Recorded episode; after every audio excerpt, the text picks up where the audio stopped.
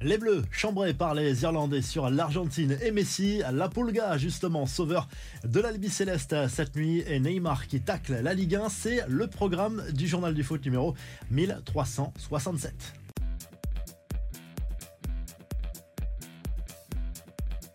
Victoire tranquille pour les Bleus jeudi soir au Parc des Princes. L'équipe de France a dominé sans trembler l'Irlande 2-0 dans le cadre des éliminatoires de l'Euro 2024 et le score aurait pu être beaucoup plus lourd. But signé Aurélien Chouameni d'une très belle frappe de l'extérieur de la surface et Marcus Thuram qui a ouvert son compteur en bleu. Ça fait 5 matchs, 5 victoires pour les joueurs de Didier Deschamps dans ces éliminatoires. La qualification se rapproche et les tricolores n'ont toujours pas encaissé le moindre but dans ces éliminatoires. Les Irlandais, eux, sont proches de la sortie.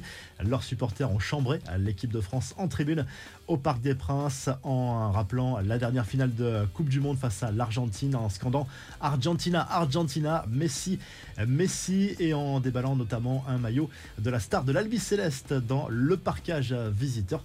Cette bonne guerre pour les Irlandais qui, on le rappelle, ont un passif avec euh, l'équipe de France, on se souvient notamment de la fameuse main de Thierry Henry. Après le PSG, Neymar fracasse la Ligue 1, interrogé sur le niveau du championnat saoudien.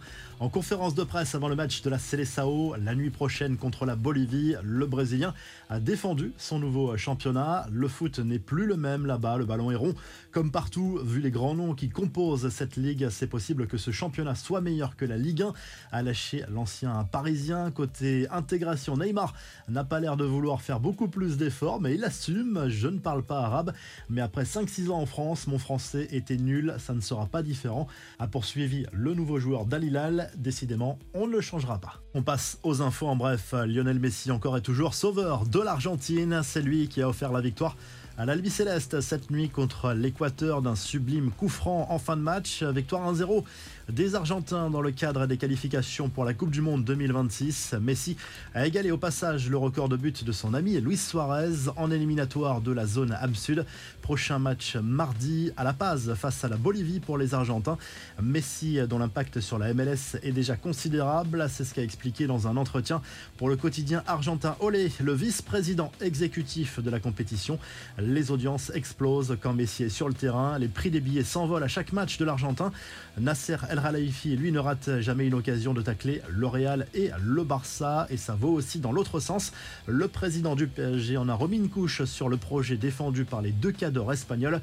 La Super League, personne ne veut y participer. Nous ne nous soucions pas de ce qu'ils font. Ils sont dehors. Avant, il y avait trois équipes. Maintenant, il y en a deux à lâcher le boss du club parisien.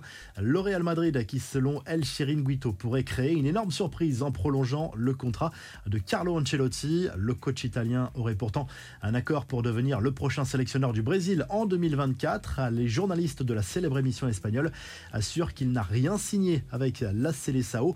On ouvre une petite page mercato. La réponse d'Adrien Rabiot sur un possible retour au PSG en 2024. Non, pour l'instant, je ne suis pas là-dessus. Je suis concentré sur la Juve, concentré sur l'équipe de France et on verra la suite à lâcher le le milieu de terrain des Bleus sur la chaîne L'équipe. À Lyon, on cherche toujours le successeur de Laurent Blanc qui pourtant est toujours en poste. Oliver Glasner, passé par Wolfsburg et Francfort, fait partie des favoris. L'Espagnol Julen Lopetegui est également un profil qui intéresse les dirigeants lyonnais. Nicolas Pepe, lui, a choisi de poursuivre sa carrière à Trabzonspor. Le marché est encore ouvert en Turquie. Il restera un énorme flop pour Arsenal qui avait déboursé, on le rappelle, 80 millions d'euros pour l'acheter à Lille en 2019. Enfin, cette scène insolite à l'issue du premier match de Thierry Henry sur le banc de l'équipe de France Espoir. Les Bleus qui se sont imposés 4-1 contre le Danemark en amical ont pu mesurer l'immense cote de popularité de leur coach. Après le match, des joueurs danois sont venus demander des photos à l'ancien attaquant des Bleus, un peu surpris mais amusé.